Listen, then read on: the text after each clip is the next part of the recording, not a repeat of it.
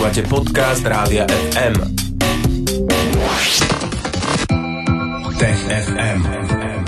Budúcnosť je dnes.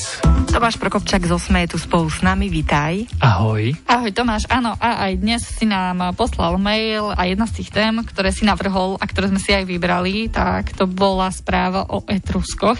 A vraj by sme teda možno aj mohli prísť na to, kto to boli tí tajomní Etruskovia. Poďme sa na to pozrieť. No to je jedna možno z najväčších záhad starovekej histórie. My vieme, že Etruskovia žili, máme po nich vykopavky, archeologické nálezy. Tiež vieme to, že možno dokonca Etruskovia stáli za zrodom rímskej ríše. Prví králi Rímanov v stáročiach dávno pred Juliom Cezarom zrejme boli Etruskovia. A zároveň o tých Etruskov takmer nič nevieme. Nemáme úplne rozlúštené ich písmo, nevieme prečítať všetky ich e, nápisy a až donedávna sme ani netušili, že odkiaľ vlastne prišli. Uh-huh. Ty si spomínal, že teda môžu mať vzťah s rímskou ríšou, respektíve respektíve môžu stať na jej počiatku. Aký mali teda oni vzťah k rímskej ríši? Okrem teda tých, ktorí boli pravdepodobne králi tých eh, prvých kmeňov v tej hmm. dobe pred nejakým 6., 7., možno 8. storočím pred našim letopočtom a keď viedli tie eh, kmene Italikov a Latinov a všetkých podobných, tak eh, postupne sa ten vzťah eh, oslaboval. Jednak Rím sa zmenil na republiku, neskôr na cisárstvo. No a postupne zmizol aj etruský jazyk ešte okolo roku 0 a i prvom, druhom storočí pred našim letopočtom niektorí vzdelaní Rímania vedeli hovoriť etrusky, tak aj to sa neskôr zabudlo a zdá sa, že celé toto etnikum sa to nejak rozplynulo v tej rímskej tej ríši a v tej spoločnosti. A vieme aj, že kam zmizli, čo sa teda stalo? Jednoducho e, sa oženili, prestali praktizovať e, svoje tradičné zvyky, prestal sa používať ich jazyk a jednoducho prestalo sa myslieť na etruskú kultúru ako takú. No a čo zistil nový výskum a ako tento výskum vlastne prišiel, koho napadlo, že poďme riešiť etruskov? Tá veľká otázka totiž to bola, kto sú Etruskovia, pretože my síce ich e, jazyk nepoznáme úplne presne, ale vieme, že bol iný ako jazyk tých okolitých kmeďov. A už v čase rímskej ríše sa historici ako Herodotos domnievali, že Etruskovia možno prišli z dnešného územia Turecka, že to boli pristahovalci, ktorí možno dorazili po trojskej vojne, že to boli utečenci a preto boli ako keby príšelci alebo iné etniky etnikum, iná skupina.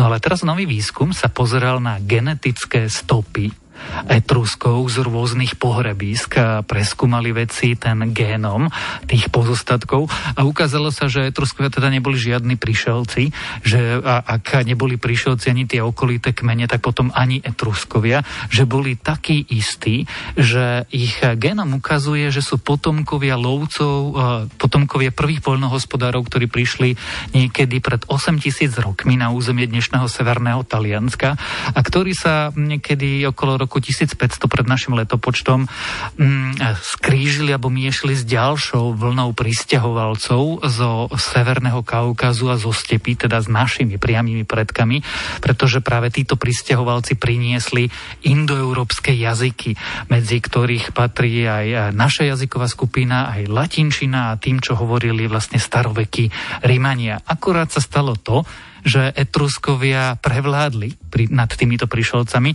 a na rozdiel všetkých ostatných si neosvojili ich zvyky. No a vieme sa ešte um, troška pozrieť na to, ako veci dosiahli to, čo zistili. A ty si spomenul genom, že sa pozerali na tie genetické stopy. My už dneska e, z rôznych markerov v genome vieme, že uh, čo je typické pre akú skupinu. Ak sa pozrieme do genomu človeka a pozrieme sa treba do genomu uh, tých etruskov, ktoré pochádzali tie nálezy povedzme z 8. až uh, roku 0, 8. storočia pred našim letopočtom až roku 0, tak sa vieme pozrieť, aké stopy po akých predkoch človek vo svojom genome nesie. To platí aj pre nás dvoch, alebo pre nás troch. Keby sa pozreli do našej DNA, tak by z toho vedeli vyčítať, akú vzdialenosť vzdialenú rodovú líniu máme. Nevedeli by povedať, kto je otec, kto je matka presne, ale vedeli by povedať, že OK, tak vaši predkovia posú indoeurópska jazyková skupina, alebo teda ľudia, ktorí prišli odtiaľ, alebo odtiaľ, alebo odtiaľ. A to sa stalo pri Etruskoch. No a ukázalo sa, že eh, Etruskovia sa nelíšia od žiadnych iných skupín, ktoré v tom danom čase žili v ich okolí. Jediný rozdiel je v tom, že si oni ako malá skupina dokázali uchovať tie pôvodné zvyky a neprispôsobili sa silnej pristahovaleckej vlne v tom eh, okolo roku 1500 pred našim letopočtom. Naopak, oni jediní zostali hovoriť tým svojim pôvodným starým jazykom, kým všetci ostatní e, začali rozprávať inými jazykmi. No a to je tá jediná vec, čo ich odlišovala. O dajovných etruskoch sme sa rozprávali v prvej časti dnešného TFM a už o malý moment bude reč o väčšnom živote. Či také niečo vôbec teoreticky je možné, tak o tom sa budeme rozprávať. Za moment zostaňte s nami. Tejto chvíli už pokračujeme v našej štvrtkovej rubrike, ktorú vám vždy takto vo štvrtok po 15. prinášame v rámci Popo FM. A to v spolupráci s Tomášom Prokopčakom z OSME. Už sme dnes jednu tému a síce tajomných etruskov prebrali. A teraz sa budeme venovať tomu, že teoreticky by sme možno mohli žiť aj navždy. O väčšnom živote budeme teraz rozprávať. Tomáš, tak existuje limit na náš život?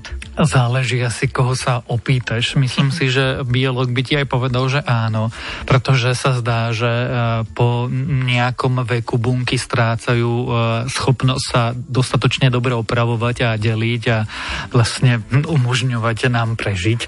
No ale zase, keď sa asi opýtaš štatistikov, špeciálne tých štatistikov, ktorí stoja za týmto novým výskumom, tak oni ti pravdepodobne odpovedia, že hypoteticky možno aj neexistuje. No tak e, koho skúmal tento výskum a čo zistil?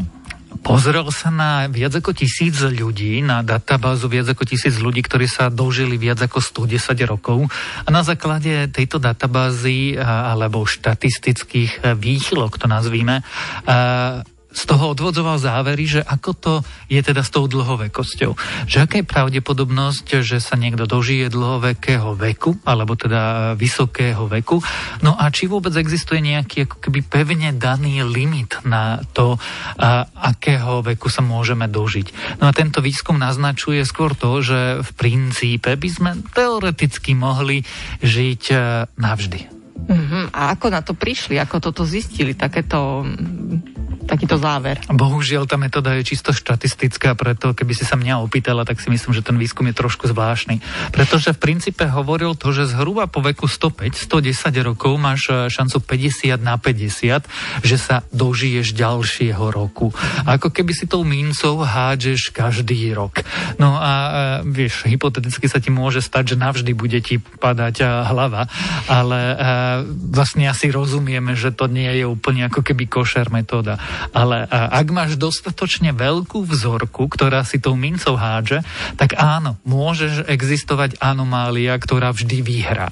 No a v takomto zmysle vlastne človek by sa mohol dožiť e, navždy. Akurát ten problémom je, že keď sa pozrieš do skutočného sveta, tak nikde nevidíme tie anomálie tých ľudí, ktorí by akože mali viac ako povedzme 120, 130, 150 rokov, tak vieš, je to síce štatisticky korektné, ale preto som povedal, že biolog by ti odpovedal povedal, že no, limit tam existuje.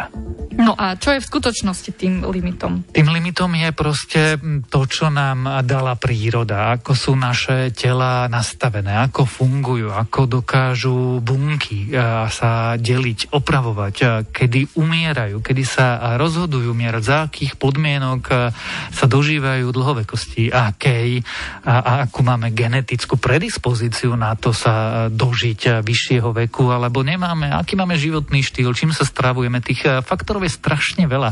Čiže eh, Určite je možné dožívať sa cez 100 rokov, napokon to už sa stáva a, a ako sa zlepšuje naše zdravotníctvo, tak je to eh, čoraz bez, bežnejšie. Ale zase tvrdiť, že dokážeme žiť navždy a teda, že existuje elixír života a dlhovekosti, to by som si netrúfol, aj keď zdá sa, že štatisticky sa to zrátať dá. Uh-huh. A tak zase kto by tu chcel byť asi navždy, nie? A niekto možno áno, ale teda nevidíme všade okolo seba e, super seniorov, ako si spomenul. Že teda ten výskum bol naozaj najmä o štatistike a jednoducho nedá sa do nekonečna hádzať uh, úspešne tou mincov 50 na 50. Presne tak. No, tak aj na túto tému sme sa pozreli dnes s Tomášom Prokopčakom z OSME. Tomášovi ďakujeme za to, že sa zastavil. Tech FM vám prinesieme opäť o týždeň, vo štvrtok po 15. To je ten čas, kedy nám Tomáš príde porozprávať o nejakých zaujímavých témach. Tak uh, na dnes sa s tebou rozlúčime, Tomáš. Ahoj. Ahoj. Tech FM. Budúcnosť je dnes. Stream, živé vysielanie a playlisty nájdete na www.radiofm.sk.